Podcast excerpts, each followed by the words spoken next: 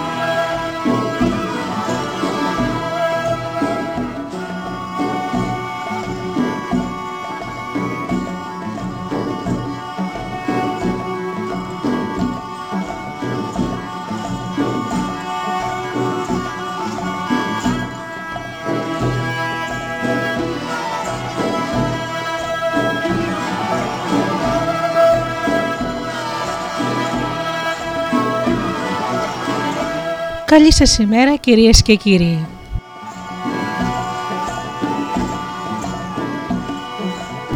Είναι η εκπομπή «Μύθοι και πολιτισμοί» με τη Γεωργία Αγγελή.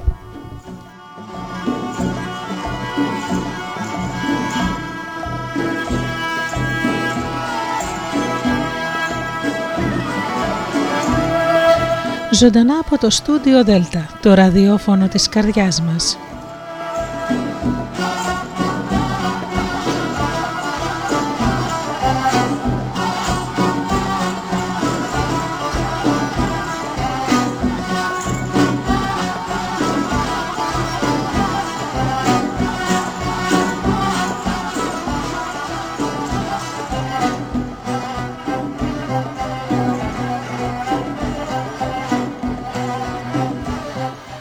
Καλημέρα σας αγαπημένοι μου φίλοι και σήμερα η εκπομπή Μύθοι και Πολιτισμοί θα φιλοξενήσει παραμύθια από την Ινδία.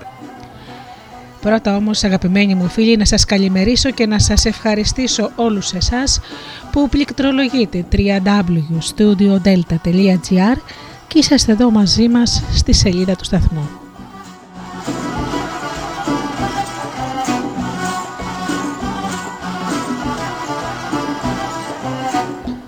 Καλημερίζω και τους φίλους που μας ακούν από κινητά και tablets.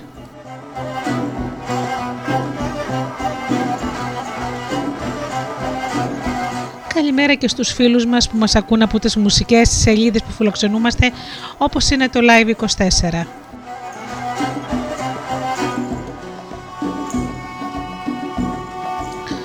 Την καλημέρα μου και την αγάπη μου στους συνεργάτες μου, τον Τζίμι, την Αφροδίτη και την Ωρα.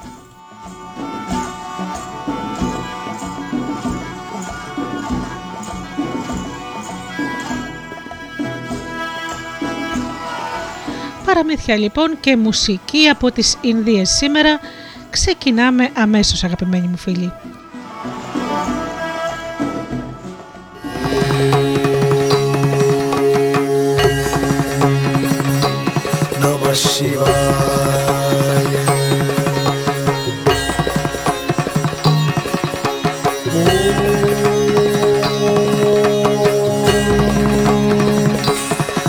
Tari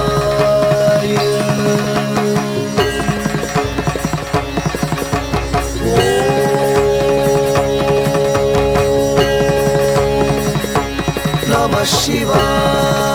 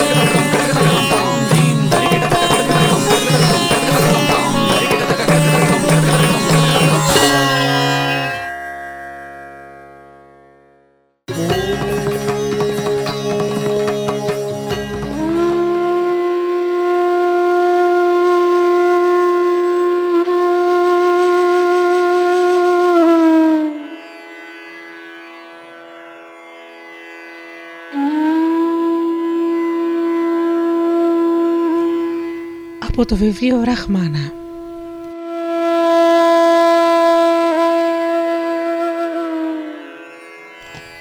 Η ανύψωση της γης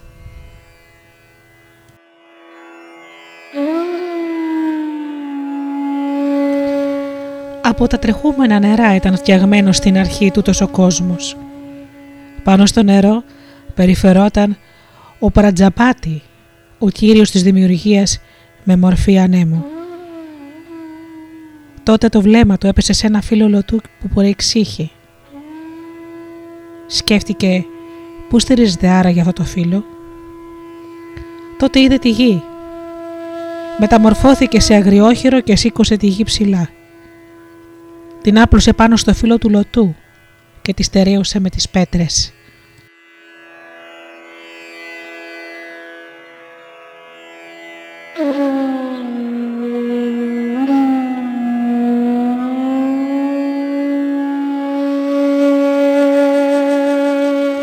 Πώς έγιναν τα βουνά. Η αρχαιότερη απόγονη του Μπρατζαπάντη είναι τα βουνά. Στην αρχή τα βουνά είχαν φτερά. Πετούσαν από εδώ και από εκεί και κατέβαιναν σε όποιο μέρος τους άρεσε κάθε φορά. Αυτή η γη δεν ήταν ακόμη στερεωμένη πουθενά. Τότε ο Ίντρα έκοψε τα φτερά των βουνών και έπειτα με αυτά τα βουνά στερέωσε τη γη. Από τα φτερά τους γίνηκαν τα βαριά σκοτεινά σύννεφα. Γι' αυτό τα σύννεφα κρέμονται πάνω από τις βουνοσυρές, γιατί είναι ο γενέθλιος τόπος τους.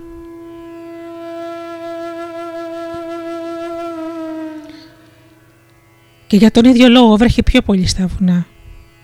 Από τον χυμό των κομμένων φτερών προέρχονται η καρπή καρύρα. Τον καιρό της βροχής εμφανίζονται τα βορειά σκοτεινά σύννεφα γιατί οι άνθρωποι κάνουν θυσία στον πραζα... πραχάσα βαρούνα που φέρνει τη βροχή την πιο πολύ στα βουνά.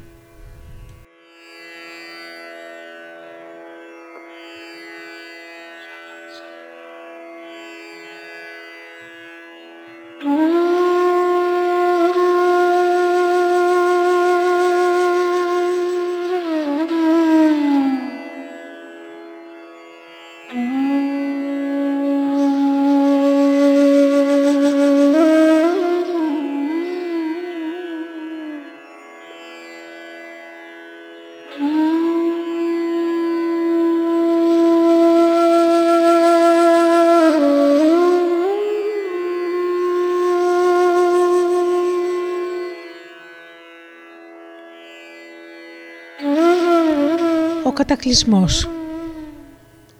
Στο Μανού έφεραν το πρωί νερό για να πληθεί, όπως κάνουν ως σήμερα για τον ύψιμο των δύο χεριών. Εκεί που πλενόταν, σπαρτάρισε στα χέρια του ένα ψαράκι. Το ψάρι μίλησε και του είπε «Άμα με φροντίσεις, εγώ θα σε σώσω». «Από τι θα με σώσεις» Μια μεγάλη πλημμύρα θα καταποντήσει όλα τα ζωντανά πλάσματα. Από αυτή την πλημμύρα θα σε σώσω. Και τι φροντίδα χρειάζεσαι; Το ψάρι είπε «Όσο είμαστε μικροί μας απειλούν πολύ κίνδυνοι και το ένα ψάρι τρώει το άλλο. Κρύψε με λοιπόν πρώτα σε ένα κανάτι. Όταν μεγαλώσω και δεν χωράω πια στο κανάτι, άνοιξε ένα λάκκο και βάλε με μέσα. Όταν δεν χωράω ούτε εκεί, πήγαινε με στη θάλασσα και ρίξε με στα νερά της τότε θα μπορώ να τα βγάλω πέρα με τους κινδύνους. Έπειτα θα έρθει η χρονιά του κατακλυσμού. Φτιάξε τότε ένα καράβι και περίμενέ με. Όταν ξεσπάσει η πλημμύρα, μπες στο καράβι. Τότε θα έρθω εγώ για να σε σώσω. Ο Μανού φρόντισε όπως έπρεπε το ψάρι και όταν μεγάλωσε το έριξε στη θάλασσα.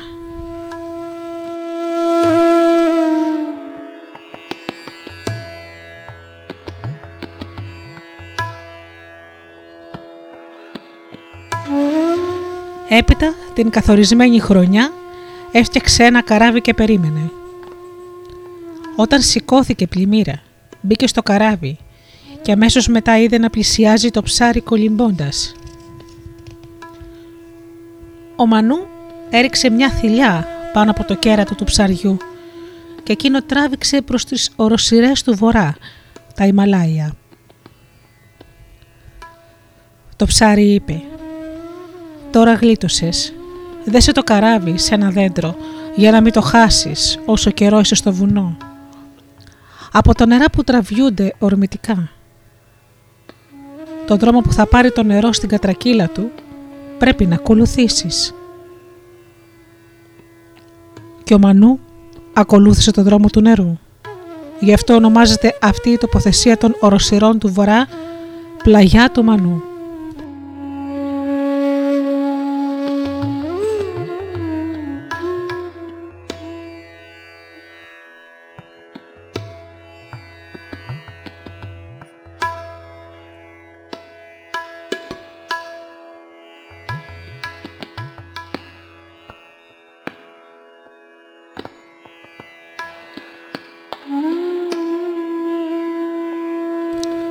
Η πλημμύρα είχε πνίξει όλα τα ζωντανά πλάσματα. Μόνο ο Μανού είχε σωθεί. Για να αποκτήσει απογόνους, ζούσε με ψαλμοδίες και εγκράτεια μεγάλη. Τότε έκανε μια προσφορά πάκα. Πρόσφερε στο νερό λιωμένο βούτυρο, ξινόγαλο, ξινή κρέμα και τυρί. Από αυτή την προσφορά γεννήθηκε ύστερα από ένα χρόνο μια κοπέλα. Έμοιαζε να πίζει καθώς σηκωνόταν. Στο πάτημά της άφηνε ακόμη χνάρι από λιωμένο βούτυρο. Τότε την πλησίασαν οι θεοί Μήτρα και Βαρούνα. Της είπαν «Ποια είσαι εσύ» «Η κόρη του Μανού, δική μας είσαι». Εκείνη αποκρίθηκε «Όχι, ανήκω σε αυτόν που με έφερε στον κόσμο, μόνος σε αυτόν» είτε τους παραχώρησε αυτό που λαχταρούσαν οι θεοί, είτε όχι, στη συνέχεια πήγε στον Μανού. Και ο Μανού τη ρώτησε «Ποια είσαι εσύ» «Η κόρη σου». «Πώς γίνεται Άγιο Πλάσμα να είσαι η κόρη μου» Οι προσφορές που έκανε στην πλημμύρα, το λιωμένο βούτυρο, το ξινόγαλο, η ξινή κρέμα και το τυρί, από αυτά με έφερε στη ζωή. Είμαι η θεϊκή ροή της ευλογίας. Επικαλέσουμε στη θυσία και θα αποκτήσεις απογόνους πολλούς από όλα τα είδη των ζωντανών πλασμάτων. Χάρη σε μένα θα έχεις αιώνια ευλογία εσύ και οι απογονείς σου. Στο μέσον της θυσίας ο Μανού χρησιμοποίησε το όνομά της. Έζησε μαζί της με ψαλμούς και εγκράτεια για να κάνει απογόνους. Έτσι δημιουργήθηκαν όλα τα ζωντανά πλάσματα που είναι σπορά του Μανού. Και η ευλογία που επικαλείτο πάντοτε χάρη στην κόρη αυτή μοιραζόταν σε όλους τους απογόνους του.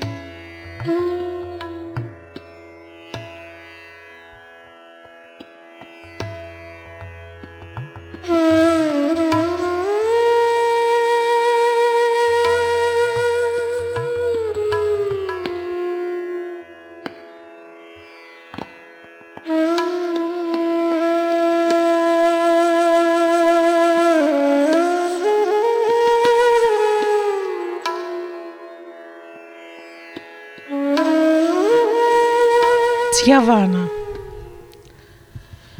Όταν οι βρυγού ή αλλιώς Ανγύρας ανέβηκαν στους ουράνιους κόσμους, ο Τζιαβάνα που βαστούσε από το γένος των βρυγού ή Ανγύρας απόμεινε πίσω στη γη να σέρνει το βήμα του αδύναμα σαν αχνό φάντασμα. Μετά ήλθε και εγκαταστάθηκε σε εκείνα τα μέρη ο Σαριάτα από το μέρος του Μανού με τη φίλη του. Τα παιδιά του πήραν τον αδύναμο Τσιαβάνα για κάποιο παρακατιανό ανθρωπάκι και βάλθηκαν να του πετούν χώμα και λάσπη. Εκείνος θύμωσε και έσπηρε τη διχόνια ανάμεσα στους συγγενείς του Σαριάτα. Ο πατέρας πολεμούσε το γιο και ο αδελφός τον αδελφό.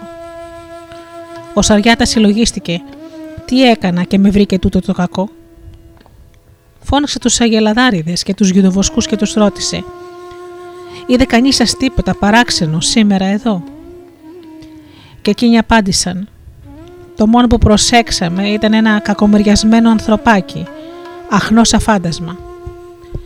Τα παιδιά του έριξαν χώμα και λάσπη γιατί τον πήραν για παρακατιανό και άχρηστο. Τότε εκείνος κατάλαβε. Σίγουρα είναι ο Τζιαβάνα πήρε την κόρη του Σουκανιά. Ανέβηκαν στην άμαξα και ξεκίνησαν. Έφτασαν εκεί που βρισκόταν ο ασκητής. Ο Σαριάτα του είπε «Υποκλεινόμαστε μπροστά σου ασκητή. Σε πρόσβαλα χωρίς να το ξέρω. Αυτή η κοπέλα είναι η Σουκανιά. Στην προσφέρω σαν ικανοποίηση για την προσβολή και εσύ να αφήσεις πάλι το γένος μου να μονιάσει. Από τότε, ανάμεσα στο γένος του Σαριάτα, βασίλεψε πάλι η Ομόνια.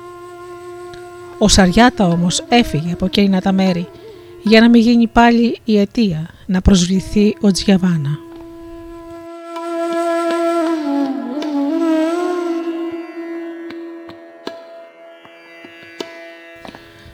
Κάποτε οι δύο Ασβίν, οι θεϊκοί γιατροί, τριγυρνούσαν στη γη θεραπεύοντας τους αρρώστους είδαν την σουκανιά και τους γεννήθηκε επιθυμία να σμίξουν μαζί της ερωτικά. Εκείνη όμως δεν ήθελε. Τότε τη ρώτησαν Σουκανιά, τι κάθεσαι και κάνεις με αυτό το αδύναμο ανθρωπάκι που μοιάζει με φάντισμα; Έλα μαζί μας. Και εκείνη απάντησε. Τον άντρα στον οποίον με έδωσε ο πατέρας μου δεν πρόκειται ποτέ να τον αφήσω όσο βρίσκεται στη ζωή. Ο ασκητής κάτι πρόσεξε και ρώτησε «Σουκανιά, τι σου είπαν αυτοί οι δύο» Η γυναίκα το τα φανέρωσε όλα. Όταν τελείωσε εκείνος της είπε «Όταν έρθουν να στο ξαναπούν αυτό, εσύ να τους απαντήσεις. Γιατί κακολογείτε τον άντρα μου, σαν πως εσείς είσαστε αψεγάδιαστοι και τέλειοι» Όταν κατόπιν ρωτήσουν γιατί δεν είμαστε αψαγάδιαστοι και τέλειοι, τότε εσύ θα τους απαντήσεις «Κάντε πρώτα τον άντρα μου νέο και έπειτα θα σας πω».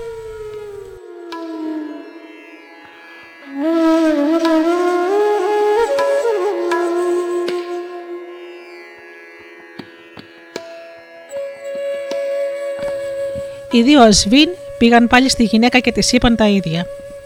Εκείνη τους απάντησε «Γιατί κακολογείτε τον άντρα μου, σαν πως εσείς είσαστε αψεγάδιαστοι και τέλειοι» Οι άλλοι ρώτησαν «Γιατί δεν είμαστε αψεγάδιαστοι και τέλειοι» «Κάντε πρώτα τον άντρα μου νέο και έπειτα θα σας πω». Και εκείνοι της απάντησαν «Ρίχτον σε αυτή τη λιμνούλα. Όταν ξαναβγεί θα έχει την ηλικία που επιθυμεί».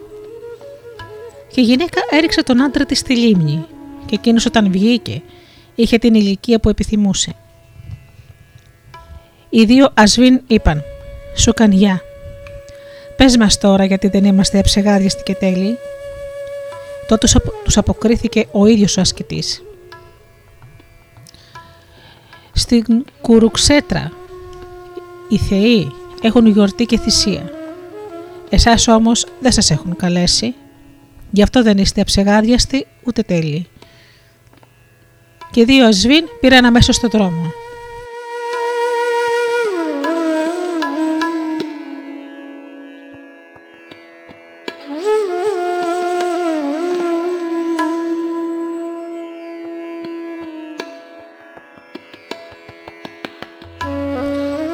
Πήγαν στους θεούς που γιόρταζαν τη θυσία και είπαν «Καλέστε και εμάς».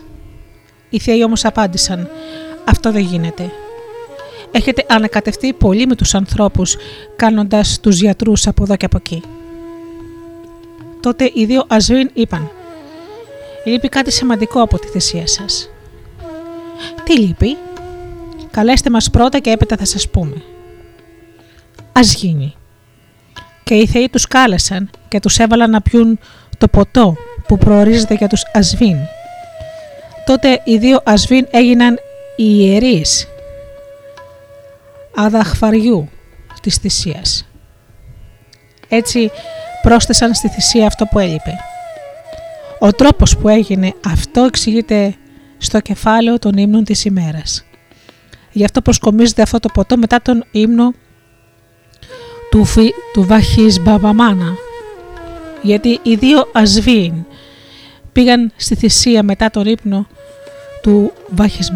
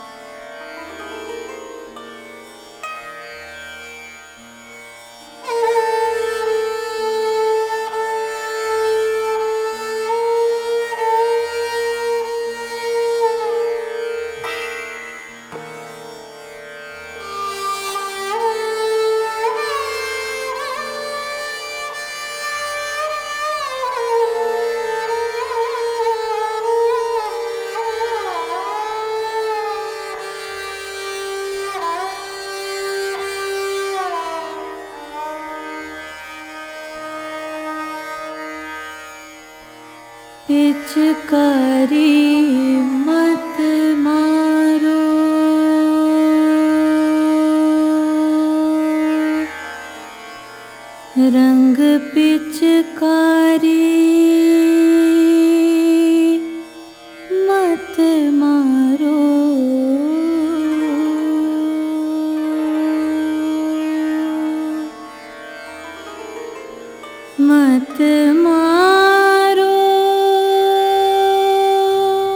Η πριγκίπισσα Βατραχίνα मत Μια φορά στην Αγιοδχά ο βασιλιάς Παρίξτ βλαστάρι του οίκου Ιξβάκου είχε πάει κυνήγι.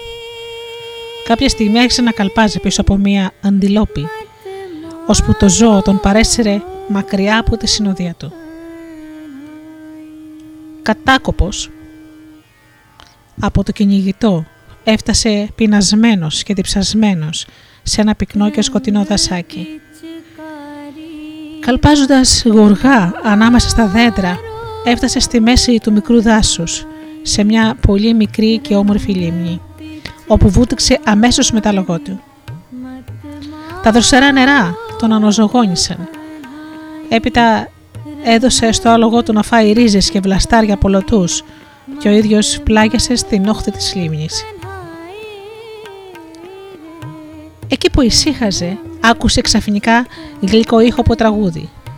Σκέφτηκε, αφού δεν υπάρχει χνάρι από ανθρώπινο πάτημα εδώ, τίνος είναι αυτή η φωνή. Πριν καλά καλά αποσώσει τη σκέψη του, είδε μια κοπέλα με πανέμορφη θωριά που μάζευε λουλούδια και ερχόταν τραγουδώντας προς το μέρος του. Όταν έφτασε κοντά του, της μίλησε και της είπε «Ποιος είναι ο πατέρας σου, καλό μου παιδί» Ποια είσαι; Εκείνη απάντησε είμαι μια κοπέλα.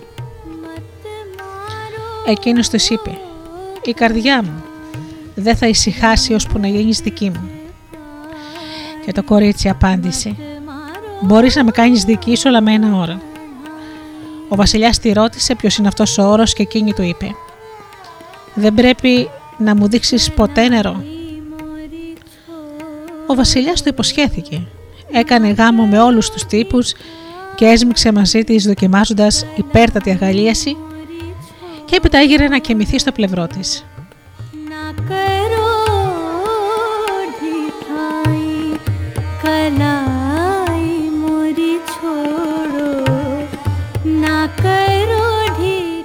Όσο ο βασιλιάς βρισκόταν εκεί, οι ακόλουθοί του έψαχναν να τον βρουν Ακολούθησαν τα ίχνη του με προσοχή, ώσπου τον βρήκαν και στάθηκαν όλοι γύρω του. Τότε ο βασιλιάς ξύπνησε. Ανέβηκε με την καινούργια του σύζυγο σε ένα φορείο κλειστό από όλες τις πλευρές και έδωσε διαταγή να ξεκινήσουν. Αφού έφτασε στην πόλη του, ζούσε μόνο με τη γλυκιά της συντροφιά μακριά από όλους τους άλλους. Κανείς, εκτός από αυτούς που τον υπηρετούσαν, δεν μπορούσε πια να τον δει. Μια μέρα ο Πρωθυπουργός ρώτησε τις θεραπενίδες. «Μα τι γίνεται εκεί μέσα» Οι γυναίκες του είπαν.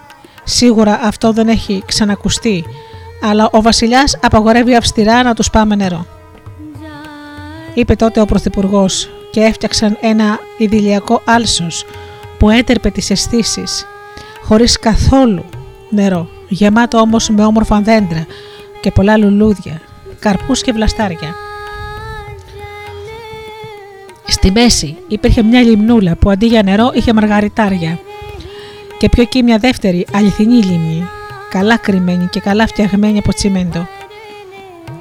Μετά ο Πρωθυπουργός πήγε μυστικά στο βασιλιά και του είπε: Σε αυτό το υπέροχο δασάκι δεν υπάρχει καθόλου νερό. Μπορείς να χαρείς τις ομορφιές του ελεύθερα. Και ο βασιλιάς ακολούθησε την προτροπή του και πήγε με τη βασίλισσα στο δασάκι.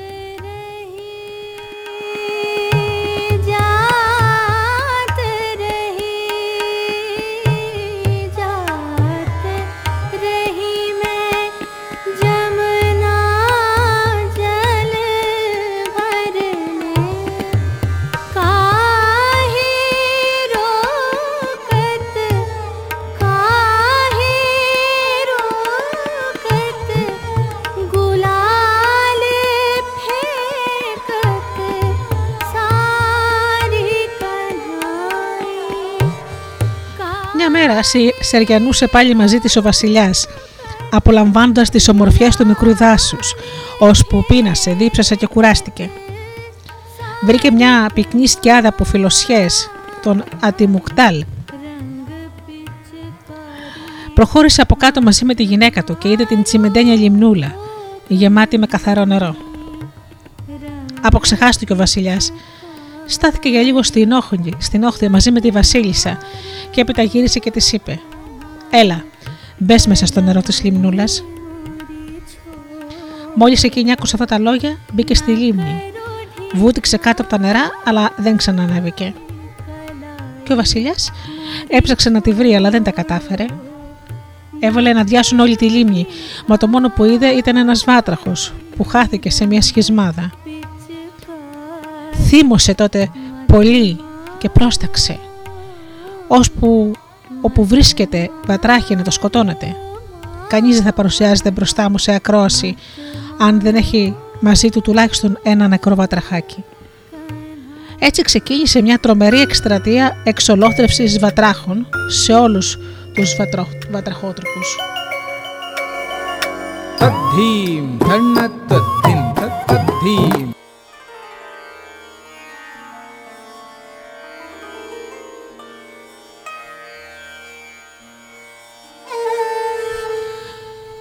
Στους βατραχότοπους επικρατούσε πανικός ώσπου οι βάτραχοι παρουσιάστηκαν στο βασιλιά τους και του διηγήθηκαν τα καθέκαστα. Τότε ο βατραχοβασιλιάς πήρε μορφή ασκητή. Παρουσιάστηκε μπροστά στο βασιλιά Παρίξτ και του είπε «Μη με κατατρέξεις με την οργή σου βασιλιά, δείξου μεγαλόψυχος και πάψε να σκοτώνεις τους βατράχους που δεν σου έκαναν κανένα κακό. Υπάρχουν και δύο στροφές γι' αυτό. Πάψε πια να σκοτώνεις τους βατράχους, κάνε πέρα την οργή. Όποιος αστόχαστα ενεργεί χάνει πολλά, ακόμα και όταν μες στα πλούτη ζει. Σαν πως κι όλα τα βατράχια αν ξεπαστρέψουν, την, πακρι- την πικρία σου μπορούν να λιγοστέψουν. Μην αμαρτύνεις πια. Τι θα κερδίσεις αν τους βατράχους όλους αφανίσεις; Σαν άκουσα αυτά τα λόγια ο Βασιλιάς που η ψυχή του ήταν γεμάτη θλίψη για τη χαμένη και αγαπημένη του σύζυγο, απάντησε: Συγχώρεση δεν πρόκειται ποτέ να δώσω. Θα φανίσω το γένος των βατράχων. Τα κτίνια αυτά έφεγαν τη γυναίκα μου και έχω καθήκον να τα εξολοθρεύσω. Σε παρακαλώ, Σοφαγέροντα, δεν θέλω καμία αντίρρηση γι' αυτό. Τα λόγια αναστάτωσαν την καρδιά και το λογικό του ασκητή και έτσι φώναξε «Δείξε μεγαλοψυχία βασιλιά».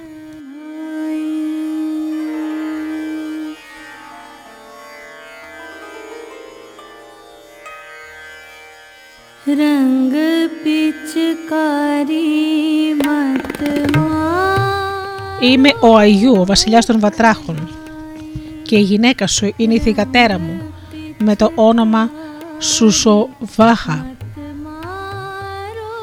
για όλα αυτά η ματιοδοξία της. Της αρέσει να πιάνει στη σαγίνη τους βασιλιάδες. Ο βασιλιάς εμετάπιστος. Τι θέλω, Θέλω να μου τη φέρεις εδώ αμέσως. Και τότε ο πατέρας της την κάλεσε να έρθει μπροστά τους και πρόσταξε. Στο εξής θα υπηρετήσει αυτόν τον άρχοντα με προθυμία και υπακοή. Όταν ο βασιλιάς την είδε, ένιωσε σαν να έχει γίνει κύριος και αφέντη των τριών κόσμων, γιατί η καρδιά του ήταν εχμάλωτη της ειδονή που του πρόσφερε με τον ερωτά της. Γονάτισε μπροστά στο βασιλιά των Βατράχων και δήλωσε υποτελή του και βουρκωμένο από δάκρυα χαρά με φωνή τρεμάμενη είπε: Σε ευχαριστώ για τη μεγάλη χάρη.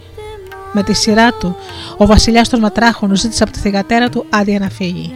Και έτσι έγινε.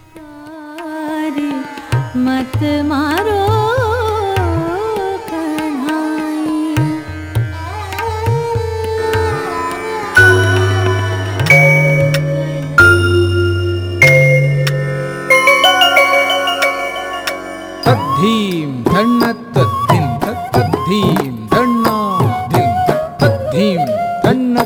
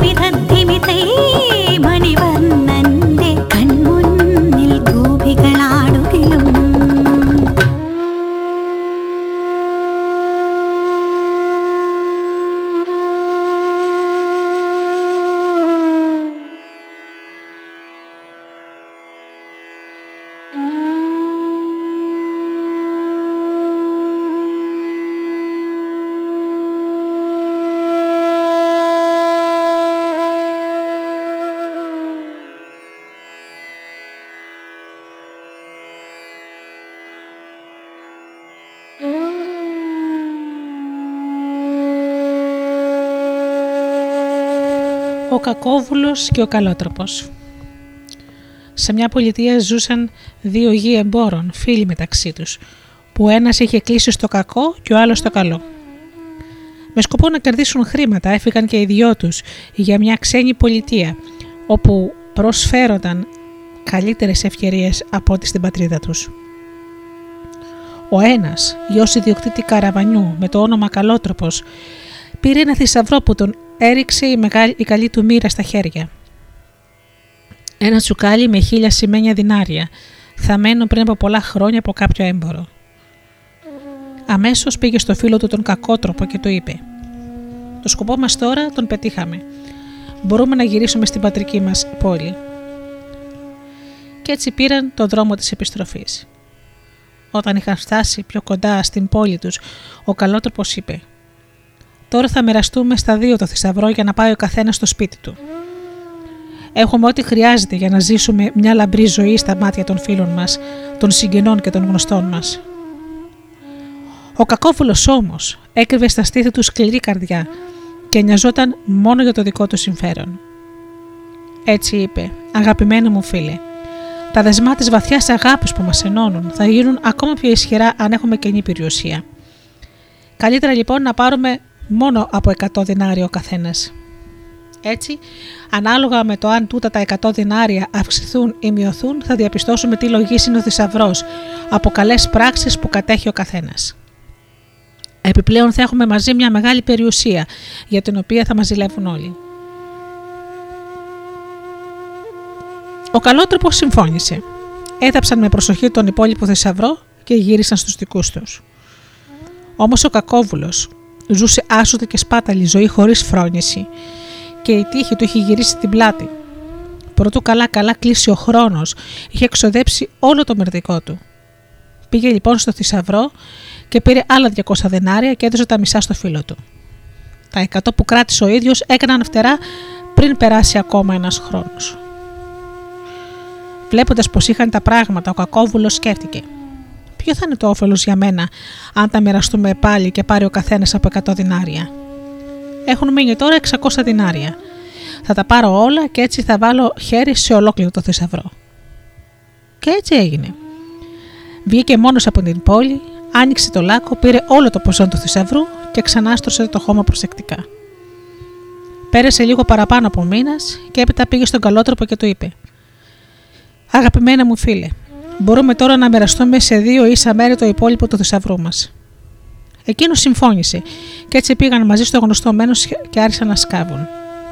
Όσο και αν έψαχναν όμως, δεν έβρισκαν τίποτα.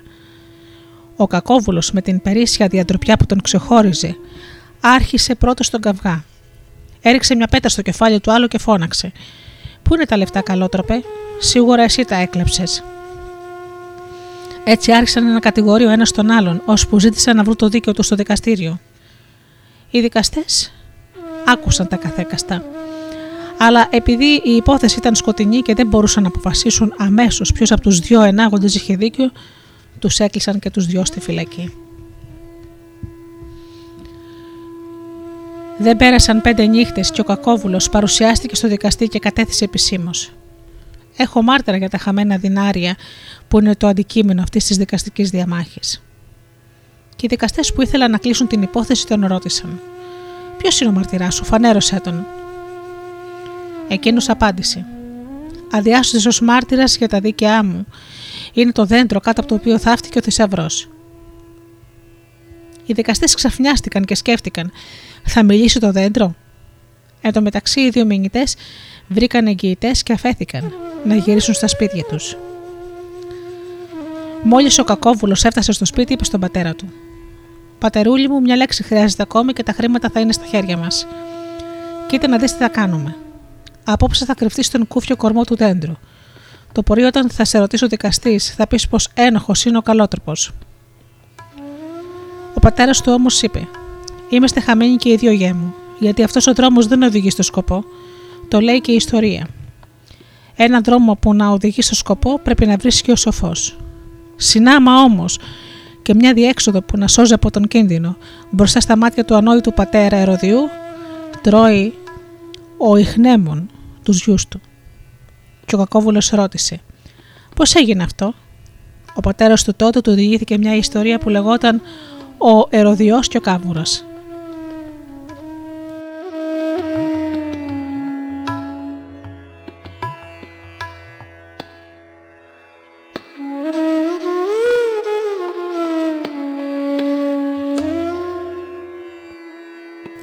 Στην κουφάλα ενός δέντρου, αρζούνα, είχε τη φωλιά του ένα ζευγάρι ερωδιών. Όμως το μεγάλο φίδι, ο Ιχνεύμον, τρύπωσε στην κουφάλα και έφαγε μερικά μικρά πουλάκια των ερωδιών που δεν μπορούσαν ακόμα να πετάξουν. Οι γονείς πήγαν να χάσουν τα λογικά τους από τη στενοχώρια. Δεν νοιαζόταν πια ούτε για φαΐ ούτε για τίποτα. Παράεστηκαν ασάλευτοι και απελπισμένοι πλάι στα νερά της λιμνούλας. Τότε φάνηκε ένας κάβουρας και ρώτησε τον ερωδιό: Πώς πάει η μπάρπα, γιατί τόσες ανορεξιές; Ο ερωδιός τον το απάντησε: Πού όριξε και φαΐ με τη συμφορά που με βρήκε; Τι συμφορά σε βρήκε, ξαναρώτησε ο κάβουρας. Ο ερωδιός του εξομολογήθηκε τον πόνο του και εκείνος τον παρηγόρησε. Θα σου πω τι έχεις να κάνεις για να φανίσει το φίδι. Βλέπεις εκεί τη, τη φωλιά του ιχνεύμονα, Φτάνει να πλώσεις από εκεί ως τη δική σου φωλιά ένα χαλί από σώματα ψαριών χωρίς κενά. Τότε ο Ιχνεύμον θα πεθάνει. Ο Ηρωδιός ακολούθησε αυτή τη συμβουλή. Ο Ιχνεύμον πήρε τον δρόμο που ήταν στρωμένος με τα σώματα των ψαριών. Τα ψάρια θυμήθηκαν όσα κακά είχαν υποστεί στο παρελθόν από το φίδι και, τον και το έκαναν κομμάτια. Έτσι όμως τα ψάρια έμαθαν τον δρόμο για το σπίτι του Ηρωδιού Πήγαν αργότερα εκεί και έφαγαν τα μικρά πουλιά που είχαν απομείνει. Γι' αυτό λέω, ένα δρόμο που να οδηγεί στο σκοπό πρέπει να βρίσκει ο σοφός. Συνάμα όμως και μια διέξοδο που να σώζει από τον κίνδυνο.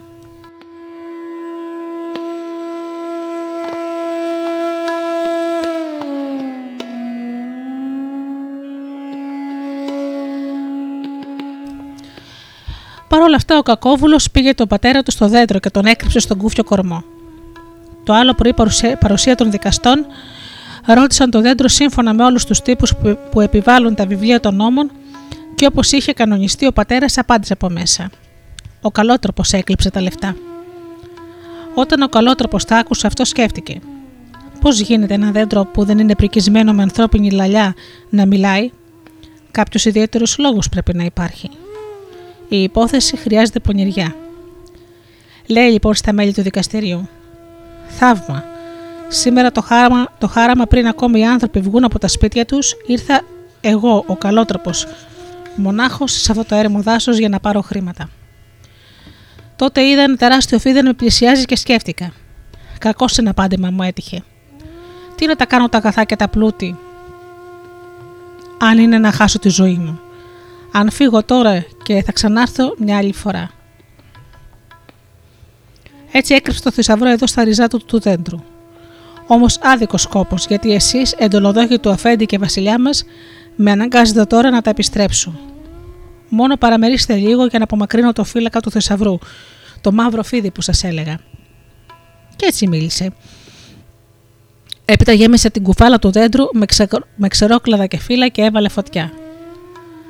Στο μεταξύ, ο κακόβουλος που έστηκε με το κεφάλι χαμηλωμένο, έριχνε κρυφές ματιές στον πατέρα του που κρυβόταν στην κουφάλα και τον έπιασε μεγάλη ταραχή.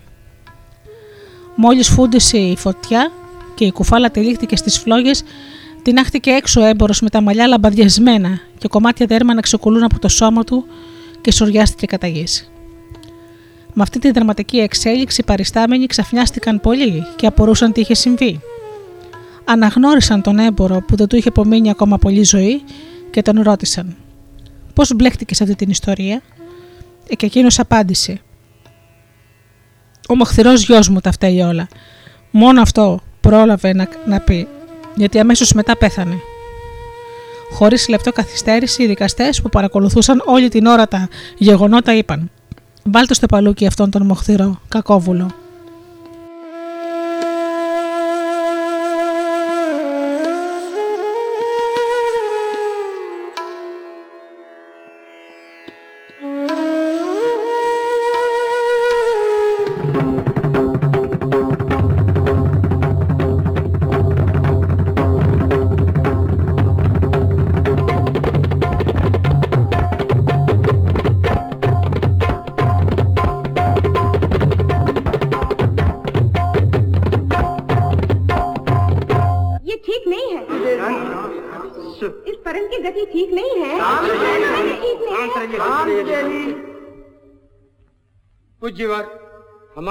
की प्रथा है कि केवल आचार्य भूल निकालें और उसे सिद्ध करें। यदि कोई अन्य व्यक्ति भूल निकाल कर सिद्ध नहीं कर सकेगा तो वो दंड का भागी होगा। पूज्यवर या तो ये देवी भूल सिद्ध करे, नहीं तो इन्हें दंड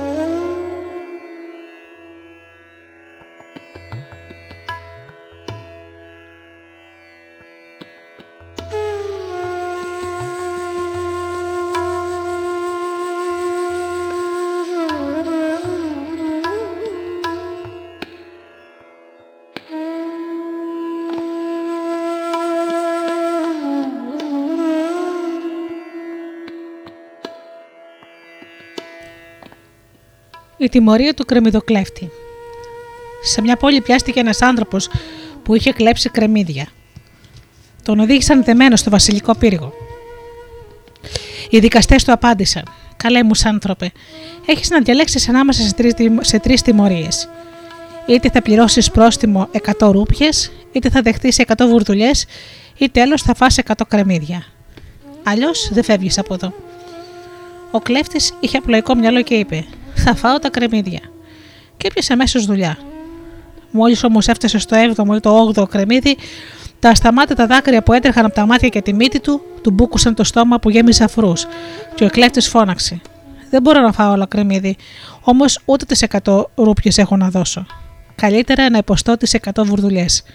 Μόλις όμως έφαγε κάμποσε ξυλιές, φώναξε πάλι. Ούτε τις βουρδουλιές μπορώ να αντέξω. Θα πληρώσω τις 100 ρούπιες με τόκο. Μη βαράτε άλλο γιατί θα πεθάνω. Έτσι, όχι μόνο προκάλεσε τα γέλια των ανθρώπων και υπέφερε από καούρα, αλλά έφαγε το ξύλο της χρονιάς του.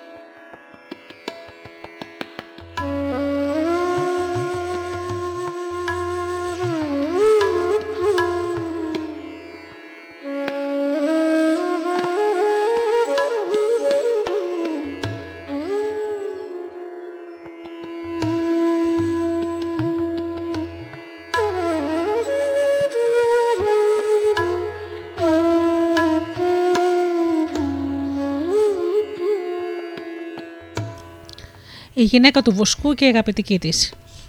Σε μια πόλη ζούσε η γυναίκα ενός Βοσκού που είχε ερωτικές σχέσεις με τον αρχηγό της αστυνομίας και συγχρόνως με το γιο του. Μια φορά που ήταν στο κρεβάτι με το γιο, εμφανίστηκε απρόσμενα και ο αρχηγός της αστυνομίας. Η γυναίκα έκρυψε το γιο στην αποθήκη και χάρηκε τον έρωτα με τον πατέρα, όπως προηγουμένως με το γιο. Τότε όμως φάνηκε να έρχεται και ο άντρας της. Μόλις η γυναίκα τον είδε, είπε χωρίς να τα χάσει καθόλου, το στον αστυνομικό. Πάρε δρόμο και φύγε παραστάνοντας το θυμωμένο. Εκείνος έκανε όπως του είπε. Ο Βοσκός μπήκε στο σπίτι και ρώτησε τη γυναίκα του: Τι γύρευε εδώ ο αρχηγός της αστυνομίας; Εκείνη του απάντησε: Θύμωσε πολύ με το γιο του, δεν ξέρω την αιτία, και τον ξυλοφόρτωσε. Έπειτα τον κυνήγησε ως το σπίτι σου εδώ. Επειδή ξέρω τους τρόπους και την υπερηφάνεια αυτού του ανθρώπου, είπα να προστατέψω το παλικάρι από την οργή του και το έκρυψα στην αποθήκη. Ο πατέρας του έπρεξε από εδώ και από εκεί χωρίς να τον βρει. Μετά ήρθε στο σπίτι μας. Εγώ μόλις τον είδα, έκλεισα την πόρτα. Τότε εκείνος κατάλαβε ότι είχα κρύψει το γιο του.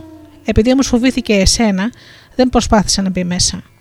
Έφυγε λοιπόν απειλώντας θεούς και δαίμονες και φωνάζοντας ότι θα ζητήσει ακρόση από τον Βασιλιά.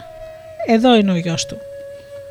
Και με αυτά τα λόγια έδειξε η ίδια στον άντρα της το νέο που είχε κρύψει στην αποθήκη. Ο Βοσκός τον είδε και επένεσε τη γυναίκα του.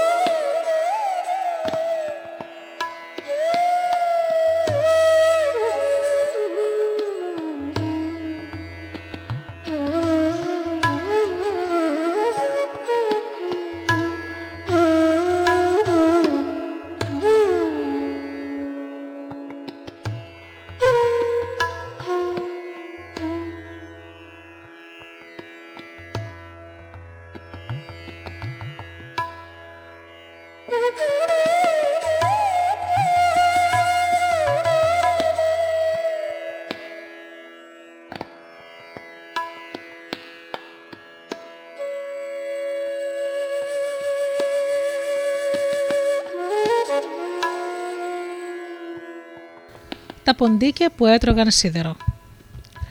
Σε μια πόλη ζούσε ο γιος ενός χρεοκοπημένου εμπόρου. Ο νέος εμπιστεύτηκε στη φύλαξη ενός φίλου του μια ζυγαριά, φτιαγμένη από χίλιες σοκάδες σίδερο, και τράβηξε στα ξένα για να κερδίσει χρήματα. Η τύχη όμως τα φέρε αλλιώς και γύρισε πίσω με άδεια χέρια όπως είχε φύγει. Όταν ζήτησε από το φίλο του να το δώσει πίσω τη ζυγαριά που του είχε εμπιστευτεί, εκείνος, που ήταν άπλιστος άνθρωπος, του είπε: την έφαγαν τα ποντίκια. Και ο άλλος σκέφτηκε, Πού ακούστηκε πάλι αυτό, αλλά ξέρω τι πρέπει να κάνω. Καμώθηκε λοιπόν ότι πίστεψε το φίλο του και έφυγε από το σπίτι αφού πρώτα παρακάλεσε το μικρό γιο του φίλου του να τον βοηθήσει να κουβαλήσουν ως το σπίτι του λάδι και άλλα αρωματικά, επειδή ήθελε να τριφτεί και να κάνει μπάνιο. Αφού έκανε μπάνιο, έκρυψε το γιο του φίλου του κάπου και πήγε πάλι στον πατέρα. Εκείνος τον ρώτησε: Πού είναι το παιδί, και ο άλλος απάντησε: Το έκλεψε ένα γεράκι. Μόλις το άκουσε αυτό, ο πατέρας ταράχτηκε πολύ για την εξαφάνιση του γιού του και πήγε στο δικαστήριο και εκέτευσε τους δικαστές. Σώστε με, σώστε με, αυτός ο άθλιος άνθρωπος απήγαγε το γιο μου. Οι δικαστές ρώτησαν τον κατηγορούμενο και εκείνος απάντησε: Ένα γεράκι έκλεψε το παιδί. Και οι δικαστές είπαν: Τι Τι κάθεσαι και λες εκεί, αυτό είναι αδύνατον. Και ο έμπορος απάντησε: Δεν είναι καθόλου παράξενο. Εδώ τα ποντίκια φάγανε τη ζυγαριά μου, φτιαγμένη από χίλιο σοκάδες σίδερο. Μόλις το άκουσαν αυτό οι δικαστές, έβαλαν να εξιστορήσουν και τους δυο την ιστορία και μετά είπε στον πατέρα του παιδιού: Δώσε στο φίλο σου τη ζυγαριά που είναι από χίλιες σοκάδες σίδερο και εκείνος θα σου δώσει πίσω το παιδί σου. Και έτσι έκαναν και οι δύο, όπως ακριβώς τους είπαν οι δικαστές.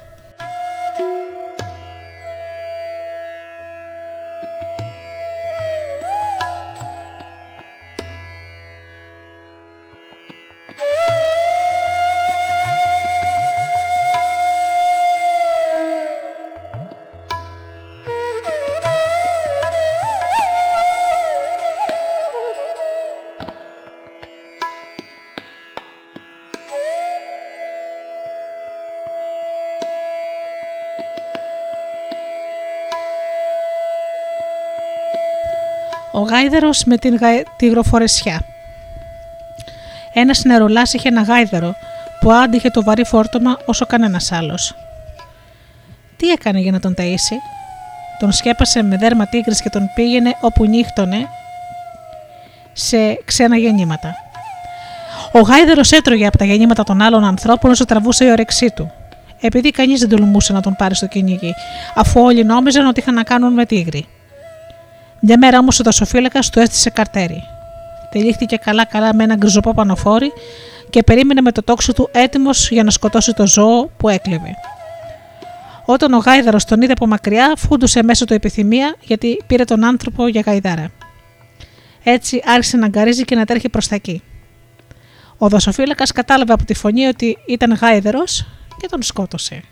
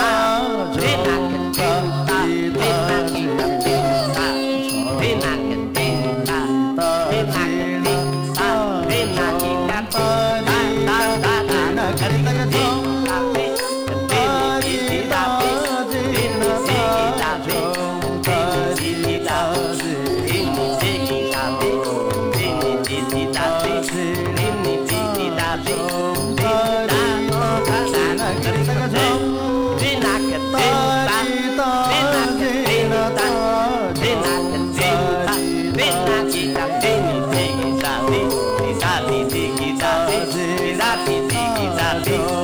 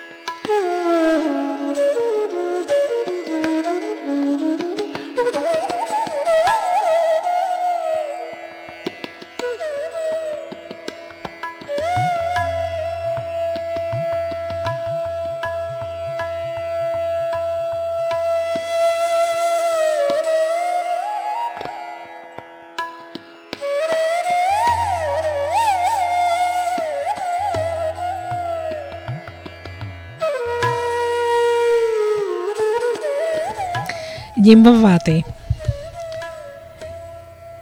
Στην Σαουράστρα υπάρχει μια πολιτεία με το όνομα Βαλαχβή. Εκεί ζούσε ο πλειοκτήτης Γριχαγούμπα που τα πλούτη του μπορούσαν να συγκριθούν με τα πλούτη του αφέντη των Καλικατζάρων και είχε μία κόρη με το όνομα Ράτα Ναβατή. Με αυτήν παντρεύτηκε ο Βαλαχάδρα, ο γιος ενός ιδιοκτήτη καραβανιών από το Μαδχουματί. Μόλις το ζευγάρι έμεινε μόνο, η κοπέλα απέκρουσε τόσο απότομα τις ερωτικές διαθέσεις του Βαλαχάδρα, ώστε εκείνος ένιωσε ξαφνικά ανίποτη απέχθεια για το πρόσωπό της και της απαγόρευσε να ξαναφανεί μπροστά στα μάτια του.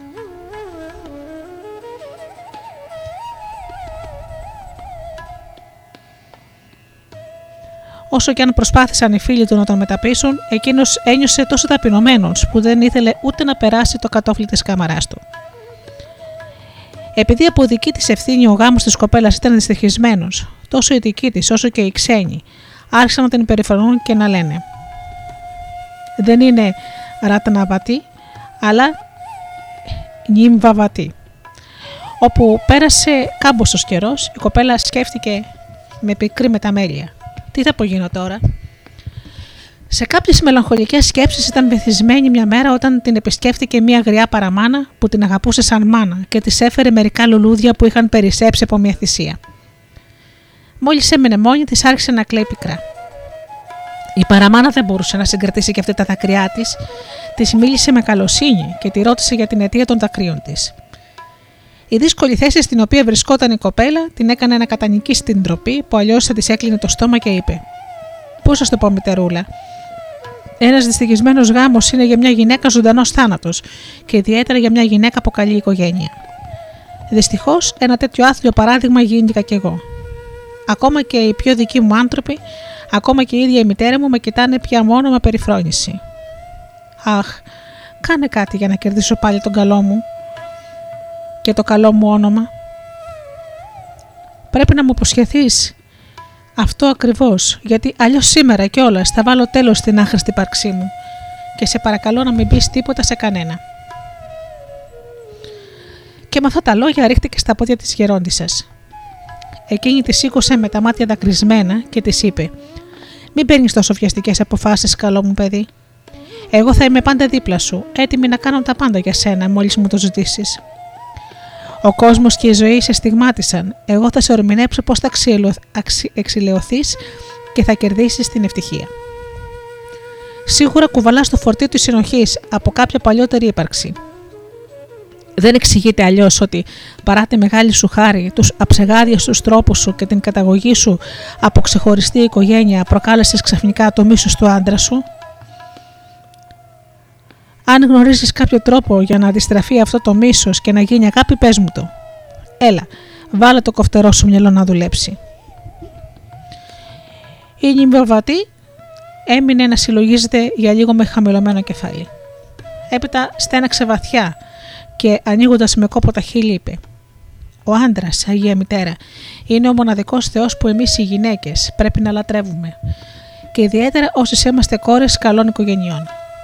Πρέπει με κάποιο τρόπο να γίνω πάλι άξια να τον υπηρετώ. Σκέφτηκα πως έχουμε ένα γείτονα έμπορο που είναι ο πιο σεβαστός ανάμεσα σε όλους τους πολίτες. Κανείς δεν τον ξεπερνά σε καταγωγή και πλούτη και είναι έμπιστος φίλος του Βασιλιά.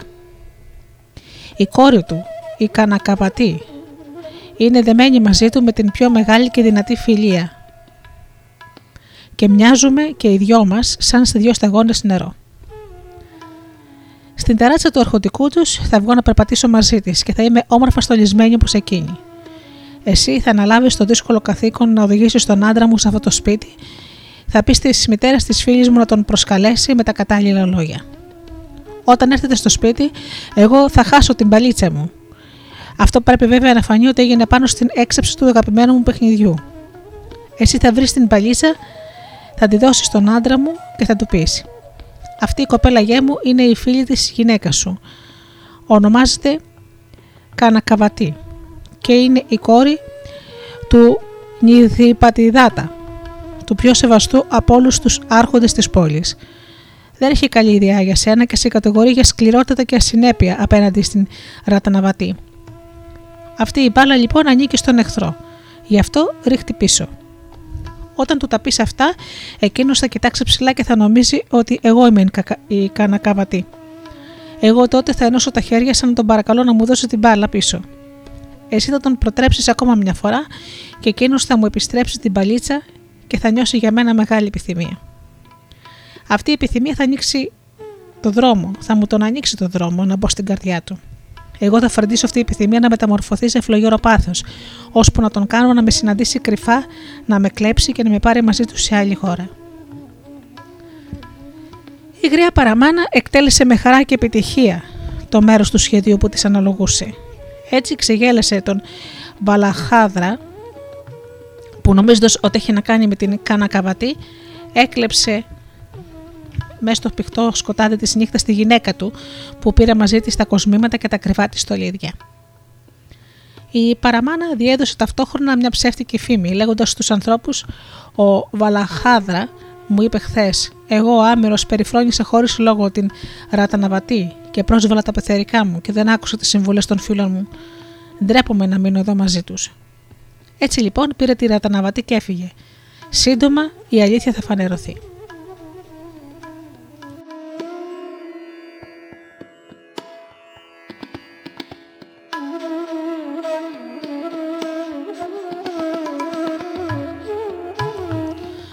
Όταν άκουσαν αυτά τα λόγια οι δικοί του, ησύχασαν κάπως και δεν τον ξαναγύριψαν αμέσως.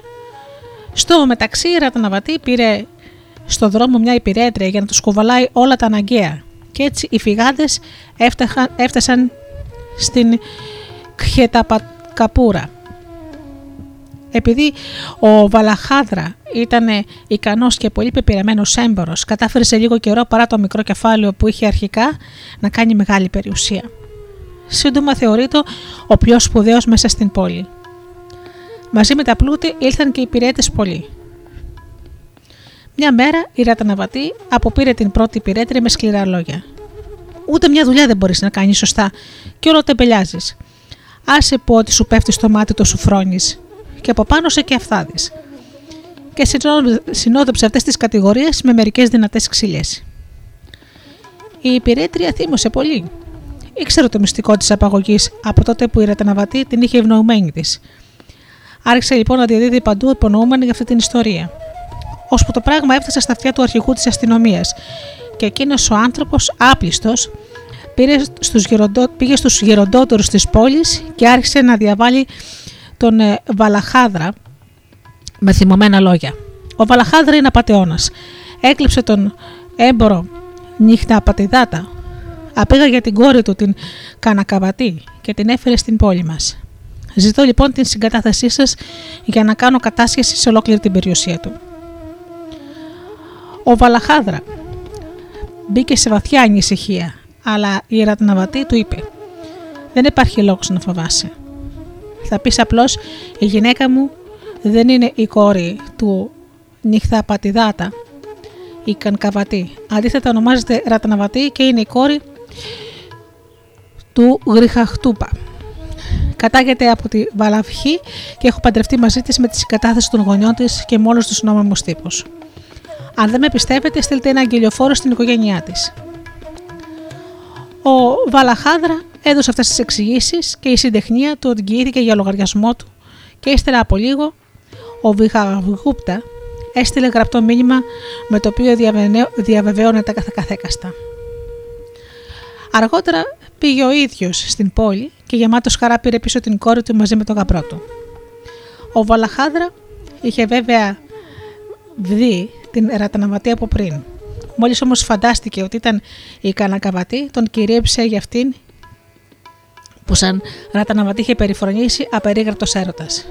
Γι' αυτό σας λέω εγώ. Ο έρωτας δεν είναι παρά μία ψευδέστηση. どどどどどどど。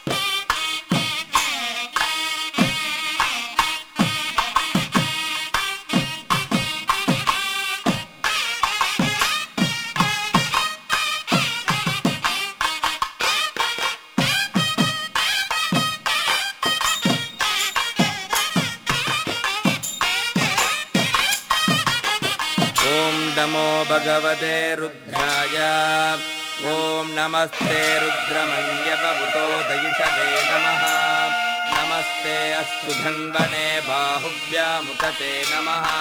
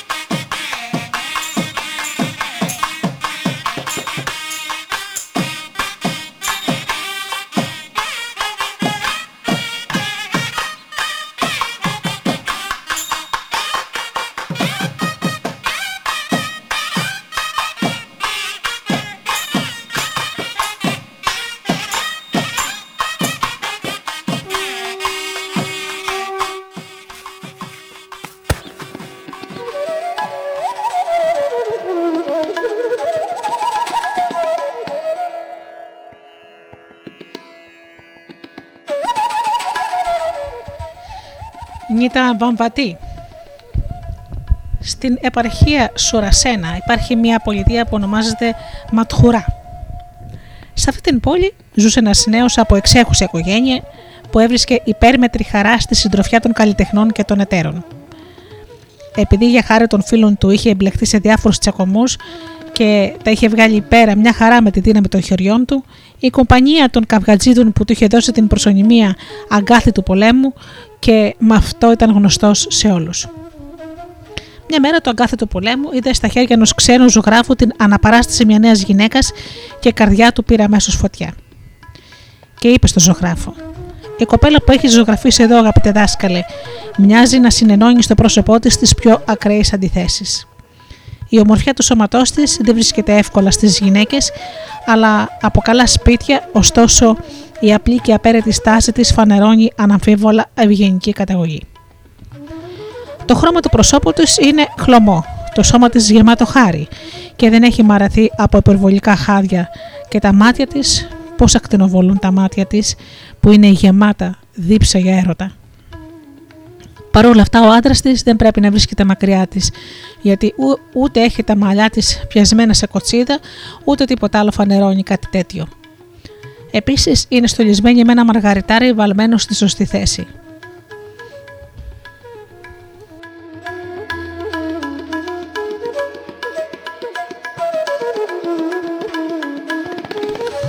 Όμως είμαι σίγουρος ότι την έχει ζωγραφίσει με εξαιρετική επιδεξιότητα και η εικόνα της ανταποκρίνεται πιστά στην πραγματικότητα. Είναι φανερό πως πρόκειται για μια γυναίκα κάποιου γέρου μεγαλέμπορου που δεν βρίσκεται πλέον στην ακμή του αντρισμού του και έτσι εκείνη υποφέρει από την έλλειψη τρυφερότητας. Ο ζωγράφος τον επένδυσε για το καλλιτεχνικό του εισιτήριο και του είπε: Είναι ακριβώς όπως θα είπες. Η κοπέλα λέγεται Νίταν Βαμβατή και το όνομα αυτό της ταιριάζει απόλυτα. Ζει στην Ουτζαγινή, στην πρωτεύουσα της Αβάντη και είναι παντρεμένη με τον Ανανταγακύρτη, ιδιοκτήτη καραβανιών. Η ομορφιά της με άφησε έκθαμβο και αμέσως τη ζωγράφισα όπως τη βλέπεις εδώ. Το αγκάθι του πολέμου δεν μπορούσε πια να συγκρατηθεί. Έπρεπε οπωσδήποτε να δει από κοντά την Νίταν Βαμβατή. Και έτσι ξεκίνησε αμέσως για την Ουτζαγινή παριστάνοντας τον αστρολόγο. Έτσι λοιπόν πήγε στο σπίτι της για να γυρέψει δίθεν φαγητό και έτσι κατάφερε να τη δει. Η θέα της το άναψε ακόμα περισσότερο τον πόθο. Έτρεξε στους γεροντότερους της πόλης και παρακάλεσε να το αναθέσουν τα καθήκοντα του φύλακα στο μέρος όπου καίνε τους νεκρούς και εκείνοι δέχτηκαν.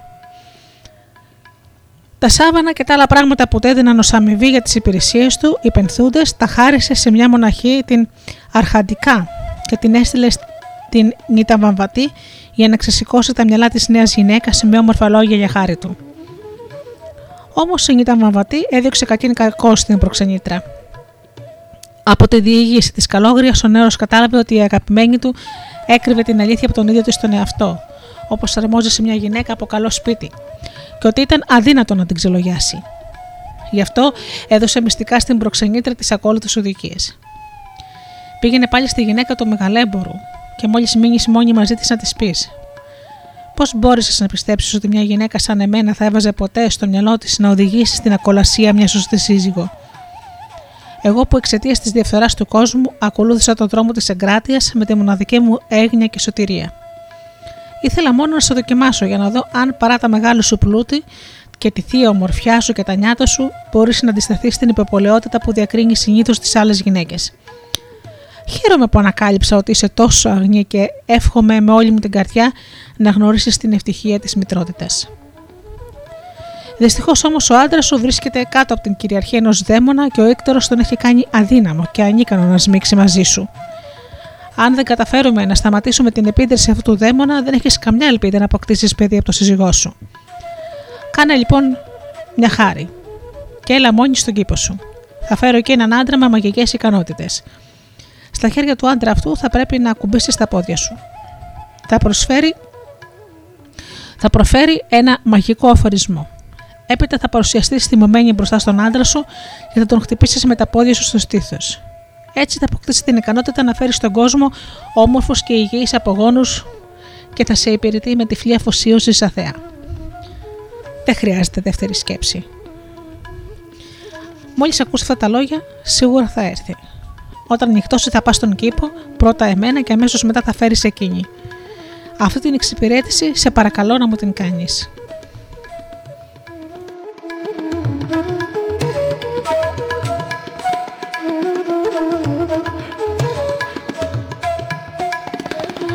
καλόγρια δέχτηκε πρόθυμα να κάνει αυτό που τη ζητούσε.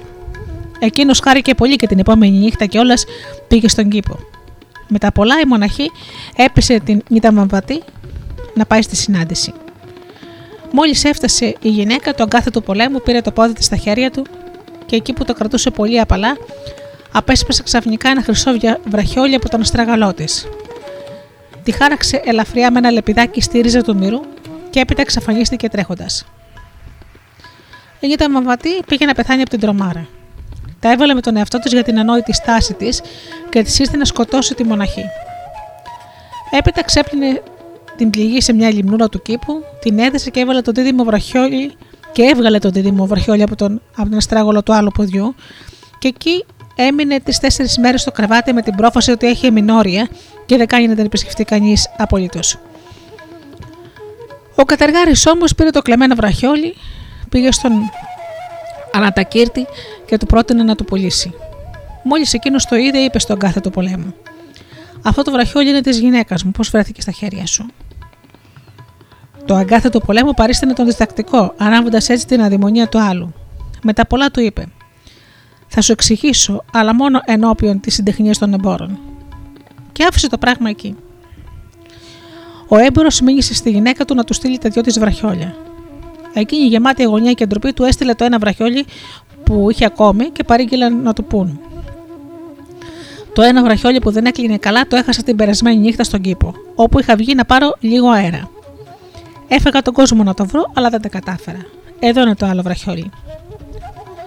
Μόλις το άκουσε αυτό ο έμπορος, φώναξε τον κάθε του πολέμου και παρουσιάστηκαν μαζί μπροστά στη σύναξη των εμπόρων. Ο κατεργάρης ανακρίθηκε και με ύφος πολύ ταπεινό κατέθεσε τη μαρτυρία του. Είναι γνωστό πως μου έχετε αναθέσει τη φύλαξη του δάσους των προγόνων. Εκεί μένω και με αυτόν τον τρόπο κερδίζω το προστοζήν. Ακόμα και τη νύχτα κοιμάμαι κοντά στους τόπους της πυράς, γιατί ξέρω ότι οι τσιγκούνιδες που θα θελήσουν να έρθουν τη νύχτα για να κάψουν τους νεκρούς κρυφά θα φοβηθούν βλέποντάς με και θα φύγουν. Έτσι, τις προάλλες είδα μέσα στη νύχτα τη μαυροφορεμένη φιγούρα μιας γυναίκας να πλησιάζει τη σωρό μιας σπηρά και να προσπαθεί με δύναμη να σύρει μακριά ένα μοσοκαμένο πτώμα. Η φιλαρκυρία με έκανε να ξεπέρασε το φόβο μου για τη μάγισσα. Πετάχτηκα μπροστά της και την άρπαξα. Κατά λάθος τη γρατσούνισε ελαφρά με το μαχαίρι ψηλά στο μυρό. Επίσης, κατάφερα να βγάλω τούτο το βραχιόλι από το πόδι της. Εκείνη το έβαλε στα πόδια όσο πιο γρήγορα μπορούσε. Με αυτόν τον τρόπο βρέθηκε το βραχιόλι στα χέρια μου. Για τα υπόλοιπα, παρακαλώ να αποφασίσετε εσείς. Η συντεχνία των εμπόρων έκανε σύσκεψη και κατέληξε στην ομόφωνη απόφαση ότι η Νίτα Μαμβατή ήταν μάγισσα. Ο άντρας της την έδιωξε από το σπίτι. Έτσι, εκείνη πνιγμένη στο κλάμα πήγε την επόμενη νύχτα στο κημητήριο με σκοπό να κραμαστεί εκεί. Ο κατεργάρης όμως την εμπόδισε και κατάφερε να την ηρεμήσει.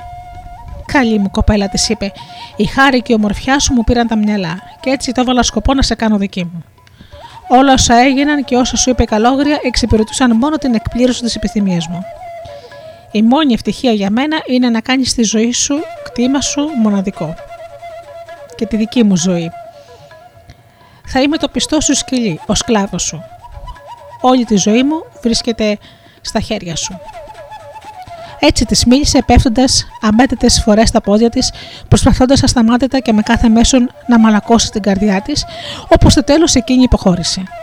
Δεν μπορούσε να κάνει αλλιώς και έγινε γυναίκα του. Και γι' αυτό σας λέω, με την πονηριά κατορθώνεις και το πιο δύσκολο πράγμα στον κόσμο.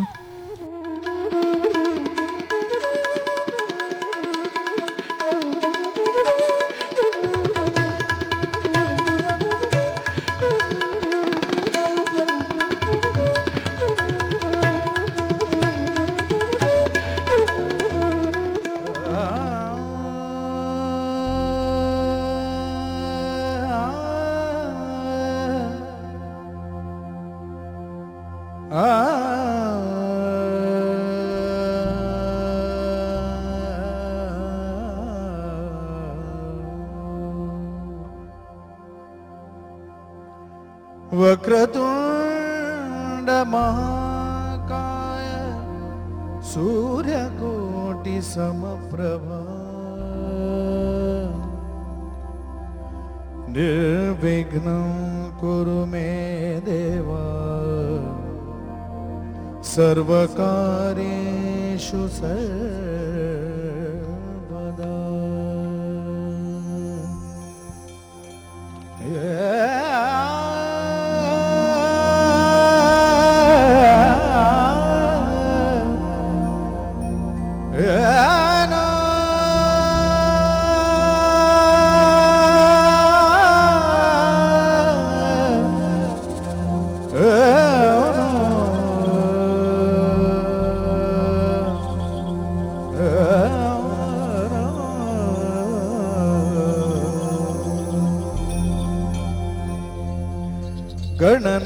गणनायकाय गणदैवताय गणाध्यक्षाय धीमहि गुणशरीराय गुणवन्दिताय गुणेशानाय धीमहि गुणाधीताय गुणाधीशाय गुणप्रविष्टाय धीमहि एकदन्ताय वक्रतुण्डाय गौरीतनयाय धीमहि गजेशानाय भालचन्द्राय श्रीगणेशाय धीमहि।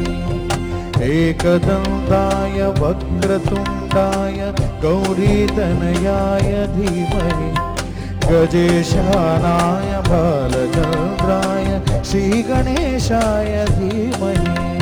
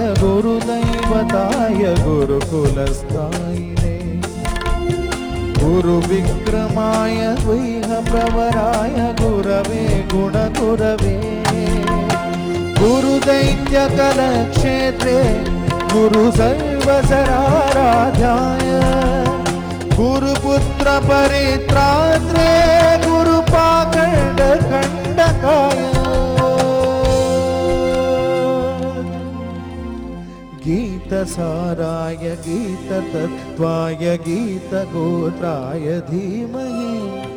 गूढकुल्पाय गन्धमत्ताय गोजयप्रदाय धीमहि। गुणाधीताय गुणाधीशाय गुणप्रविष्टाय धीमहि।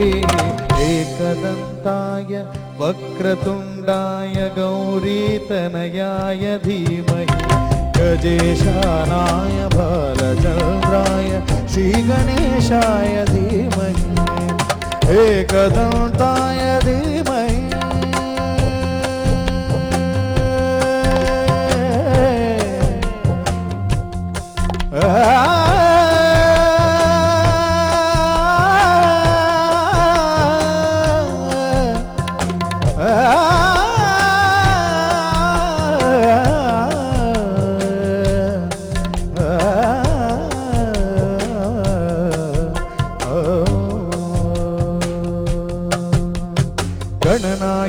गणनायकाय गणदैवताय, गणाध्यक्षाय धीमहि, गुणशरीराय गुणवर्धिताय गुणेशानाय धीमहि, गुणाधीताय, गुणाधीशाय, गुणप्रविष्टाय धीमहि, एकदन्ताय, वक्रतुण्डाय, गौरीतनयाय धीमहि, गजेशानाय, बालचन्द्राय, श्रीगणेशाय धीमहि। एकदंताय वक्रतुंडाय गौरी तनयाय धीमहि। एकदंताय वक्रतुंडाय गौरी तनयाय धीमहि। एकदंताय वक्रतुंडाय गौरी तनयाय धीमहि। आ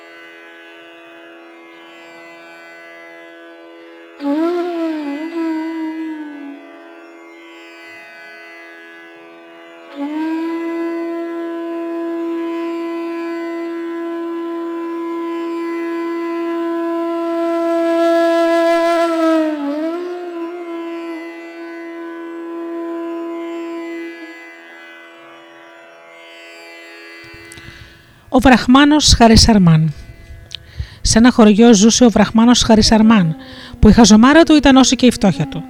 Σαν να μην έφτανε η άγνοιά του να τα βγάλει πέρα στη ζωή, βρέθηκε από πάνω φορτωμένος και με ένα σωρό παιδιά που τον έφερναν σε δυσκολότερη θέση, τιμωρώντας τον για τις κακές πράξεις που είχε κάνει στην προηγούμενη ύπαρξή του. Έτσι, το μόνο που το απόμενο ήταν να γυρίζει από εδώ και από εκεί, με την οικογένειά του ζητιανεύοντας. Μια μέρα έφτασε σε μια πολιτεία και πήγε στο σπίτι ενός πλουσίου άρχοντα με το όνομα Σχουλαδάτα. μπήκε στην υπηρεσία του και βρήκε κατάλημα στο υποστατικό. Η γυναίκα που υπηρετούσε τον Σουλχαδάτα σαν υπηρέτρια και η γη του σαν βοσκή των βοδιών και των άλλων ζώων. Μια μέρα γινόταν ο γάμος της κόρης του Αφέντη και το σπίτι ήταν γεμάτο από πλήθη καλεσμένων που είχαν σειρεύσει. Ο Χαρισαρμάν χάρηκε πολύ γιατί σκέφτηκε ότι ήταν ευκαιρία για αυτόν και τους δικούς του να φάνε με την ψυχή τους βούτυρο, ψάρια και άλλα όμορφα πράγματα. Όσο και αν περίμενε, όμως κανείς δεν τον θυμήθηκε, και όταν νύχτωσε πια για τα καλά, είπε στενοχωρημένο στη γυναίκα του. Άμα είσαι φτωχός και βλάκας, δεν σε υπολογίζει κανείς. Χρειάζεται λοιπόν πονηριά για να τους κάνω τους άλλους να πιστέψουν ότι είμαι έξυπνος. Και τότε θα αποκτήσω και την εύνοια του Αφέντη Σουλχαδάτα. Γι' αυτό κάθε φορά που θα βρίσκεις την ευκαιρία να διαδίδεις παντού ότι κατέχω θεϊκή σοφία. Αφού ορμήνεψε έτσι τη γυναίκα, του έπεσε σε βαθιά σκέψη. Τη νύχτα, όταν όλοι κοιμήθηκαν, πήγε στο σπίτι του Σουλχαδάτα και έκλεψε από το στάβλο το άλογο του γαμπρού. Πήγε και το έκλεψε σε μια πόλη μακρινή, σίγουρη κρυψώνα και το άλλο πρωί, όσο και αν έψαξαν οι καλεσμένοι να βρουν το άλογο, δεν κατάφεραν τίποτα. Ο Σκουλαδάτα αναστατώθηκε από τον κακό ιονό και έκανε ανακρίσεις για να βρει τον αλογοκλέφτη. Τότε εμφανίστηκε μπροστά η, η γυναίκα του Χαρισαρμάν και του είπε: Γιατί δεν ρωτάτε τον άντρα μου, όχι μόνο είναι πανέξυπνος, αλλά κατέχει επίσης την αστρολογία και άλλες σπουδαίες επιστήμες. Σίγουρα θα σας βρει το άλογο. Μόλις το άκουσε αυτό ο Σχουλαδάτα, έστειλε να φωνάξουν τον Χαρισαρμάν. Εκείνος το είπε: Χθες με ξεχάσατε. Σήμερα όμως που κλέψανε το άλογο, βρήκατε πάλι τη μνήμη σας. Ο αφέντης τον παρακάλεσε να συγχωρήσει την αμελιά του και τον ρώτησε ποιος έχει κλέψει το άλογο. Και ο Χαρισαρμάν πήρε ύφος περισπούδαστο, χάραξε μερικές γραμμές και είπε: Στο νότιο άκρο της πόλης έχει κρύψει ο κλέφτης το άλογο. Τρέξτε όσο πιο γρήγορα γίνεται και πάρτε το άλογο πρωτού βραδιάσει, γιατί τότε ο κλέφτης θα το πάρει και θα φύγει μακριά. Αμέσως ξεκίνησε κατ' ένα πλήθος ανθρώπων και δεν χρειάστηκε να ψάξουν πολύ για να βρουν και να φέρουν πίσω το άλογο, επενώντας με τα καλύτερα λόγια τον Χαρισαρμάν και τη σοφία του. Όλοι πια ήταν σίγουροι πως ο Χαρισαρμάν ήταν κάτοχος ανώτερης γνώσης. Άρχισαν όλοι να τον σέβονταν και τον τιμούσαν. Ο Σχουλαδάτα τον αντάμεψε πλουσιοπάροχο και ο Βραχμάνος ζούσε πια με άνεση χωρίς να του λείπει τίποτα. Κι έτσι κυλούσε ο καιρός. Όταν μια μέρα στο παλάτι του Βασιλιά ένα κλέφτης σούφρωσε μπόλικο χρυσάφι, πολύτιμες πέτρες και άλλα βαρύτιμα αντικείμενα. Ο Λοποδίτης έγινε άφαντος και ο Βασιλιάς έστειλε αμέσως να φέρουν μπροστά του τον Χαρισαρπάν, που ήταν ξακουστός για τη θεϊκή του σοφία.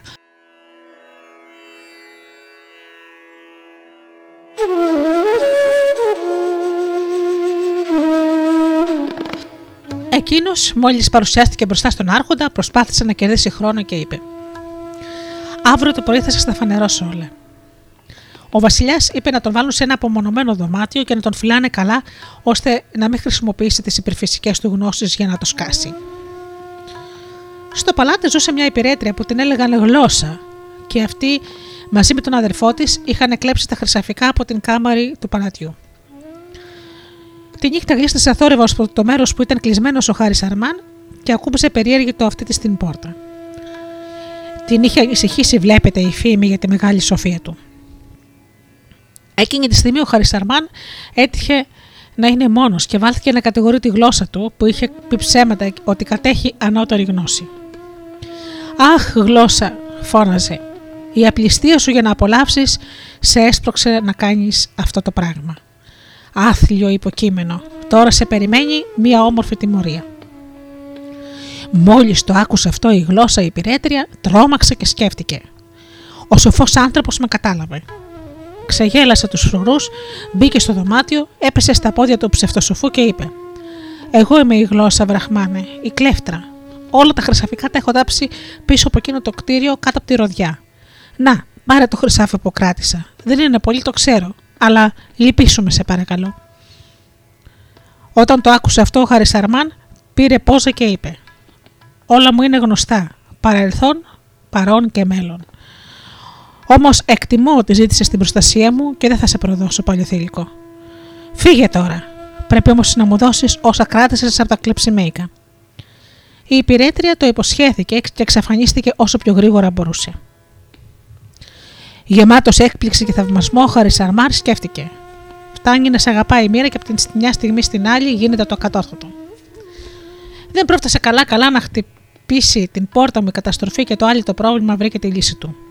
Δεν μπορώ να το πιστέψω ακόμη. Κατηγορούσα τη γλώσσα μου και η κλέφτρα φανερώθηκε μόνη της μπροστά μου. Ο φόβος φέρνει στο φως την πιο καλοκριμένη αμαρτία. Έτσι είναι. Και με αυτές και άλλες παρόμοιες σκέψεις πέρασε τη νύχτα χαρούμενος στο δωμάτιό του.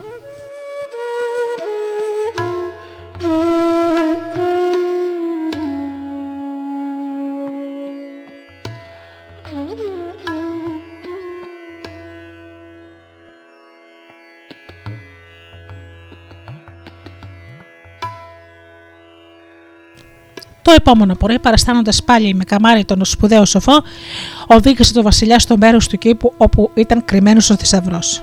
Τον ξέθαψε και είπε ότι ο κλέφτης το είχε σκάσει παίρνοντας ένα μέρος των κοσμημάτων μαζί του.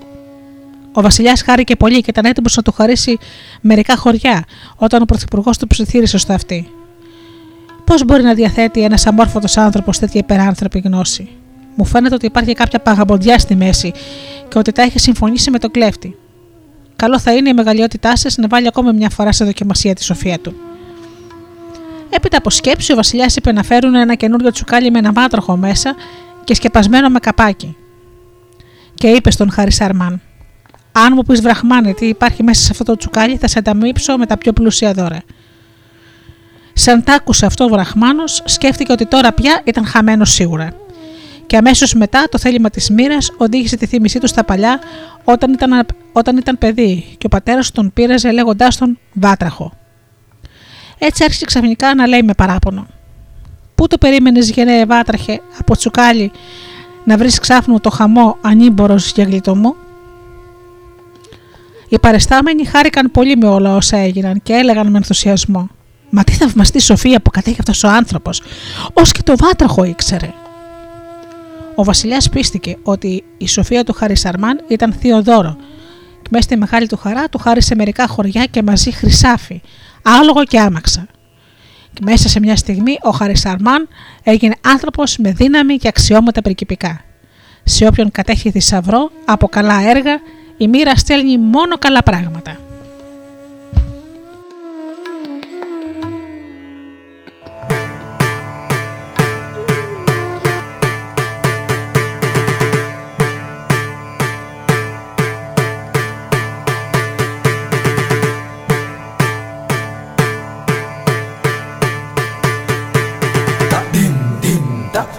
tatti tanna jannu tan tatti tanna jannu tan tatti tanna jannu tan ta bi ta jam ta nam taddin kinnatum taddim taddin kinnatum taddim taddin kinnatum taddim dim ta tatti tanna jannu tan tatti tanna jannu tan tatti tanna jannu tan ta bi ra jam ra nam taddin kinnatum taddim taddin kinnatum taddim taddin kinnatum tadim dim ta ತರಿತನ ಜಣ್ಣುತಾಂ दीं तद्दिं किन्नत्तुं दीं दीं तरितण जनुतां तरितण जनुतां तरितण जनुतां तदित जं तनं तरिङ्गिणतुं तदीं तरिङ्गिणतुं तदीं तरिङ्गिणतुं तदीं दीं त तरितण जनुतां तरितण जनुतां तरितण जनुतां तदित जं ஆனந்தம் ததிங்கிணதும் ததீம் ததிங்கிணதும் ததீம் ததிங்கிணதும் ததீம் தீம் த தரிதன ஜனுதாம் தரிதன ஜனுதாம் தரிதன ஜனுதாம் ததிதன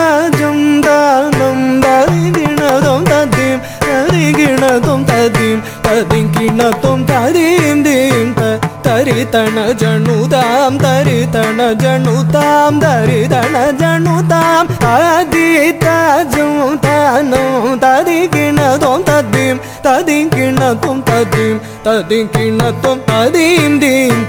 தரிதண ஜனு தாம் தரிதண ஜனு தாம் தரிதண ஜனு தாம். ததி தஜம் தானம். ததி கிண்ணதும் ததீம் ததீம் கிண்ணத்தும் ததீம் ததீம் கிண்ணத்தும் ததீம் தீம். த ತರಿತಣ ಜಣುತಾಂ ತರಿತಣ ಜಣುತಾಂ ತರಿತಣ ಜಣುತಾಂ ತಾದಿದ ಜುಂತನಂ ತರಿಗಿಣದೊಂ ತದ್ದೀಂ ತದಿಗಿಣತೊಂ ತದ್ದೀಂ ತದಿಗಿಣತೊಂ ತದೀಂ ದೀಂ ತ ತರಿತಣ ಜಣುತಾಂ ತರಿತಣ ಜಣುತಾಂ ತರಿತಣ ಜಣುತಾಂ ತಾದಿದ ಜುಂತನಂ തരികിണതും തദ്ദീം തരികിണതും തദ്ദീം തരികിണതും നീലം കൊൾമേഘത്തിൻ മയിൽ மீது நீ வந்த வாழ்வை கண்டதனாலே நீலம் கொள்மேகத்தின் மயில் மீது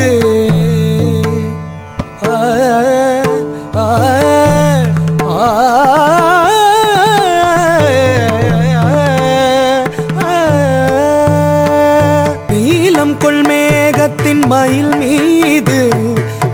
வந்த வாழ்வை கண்டதனாலே நீலம் கொள்மேகத்தின் மயில் மீது நீ வந்த வாழ்வை கண்டதனாலே நீலம் கொள்மேகத்தின் மயில் மீது நீ வந்த வாழ்வை கண்டதனாலே நீலம் கொள்மேகத்தின் மயில் மீது நீ வந்த வாழ்வை கண்டதனாலே மால் கொண்ட பேதை மனம் நாரும் மார்த்தங்கு தாரை தந்தருள்வாயே. பால் கொண்ட பேதை மனம் நாரும் மார்த்தங்கு தாரை தந்தருள்வாயே. பால் கொண்ட பேதை மனம் நாரும் மார்த்தங்கு தாரை தந்தருள்வாயே. பால் கொண்ட பேதை மனம் நாரும் மார்த்தங்கு தாரை தந்தருள்வாயே. நீலம் கொள்மேகத்தின் மயில் மீது நீ வந்த வாழ்வை கண்டதனாலே மால் கொண்ட பேதை மனம் நாரும் மார்த்தங்கு தாரை தந்தருள்வாயே அக்கிட தக தரிகிட தக தினதாம். திக்கிட தக தரிகிட தீ தி தக தினதாம். தொம் கிட தக தொம் தொம் கிட கிட தக தரிகிட தக நம் நம் கிட தக தக தினதாம் அக்கிட தக தக தினதாம் திக்கிட தக தக தினதாம் தொம் கிட தக தக தினதாம் நம் கிட தக தக தினதாம் தாக்குதே குதா கீட்ட தனிகிணதோ தாக்குதே குதா கீட்ட தகத நீகிணதோ தாக்குதே குதா கீட்ட தகதி குதா நீகிணதோ நான் என்று மார்த்தட்டும் பெருமாளே பெருமாளே பெருமாளே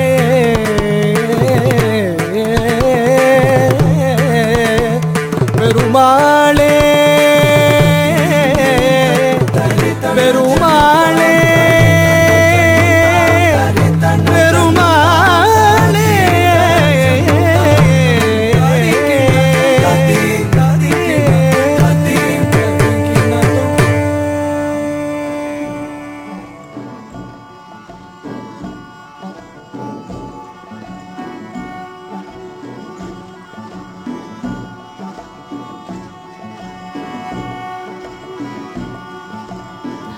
Αγαπημένοι μου φίλοι, το ταξίδι μας στην Ινδία με τα παραμύθια έχει φτάσει στο τέλος του.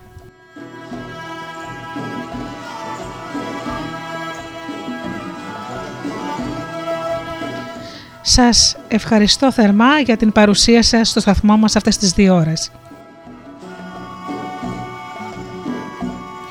Το άλλο Σάββατο στις 10 το πρωί, άλλο ένα μύθι και πολιτισμοί με τη Γεωργία Αγγελή, θα ξεκινήσει με καινούρια παραμύθια.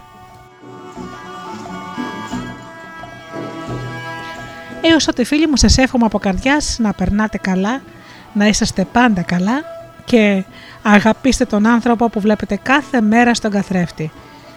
Καλό σας απόγευμα.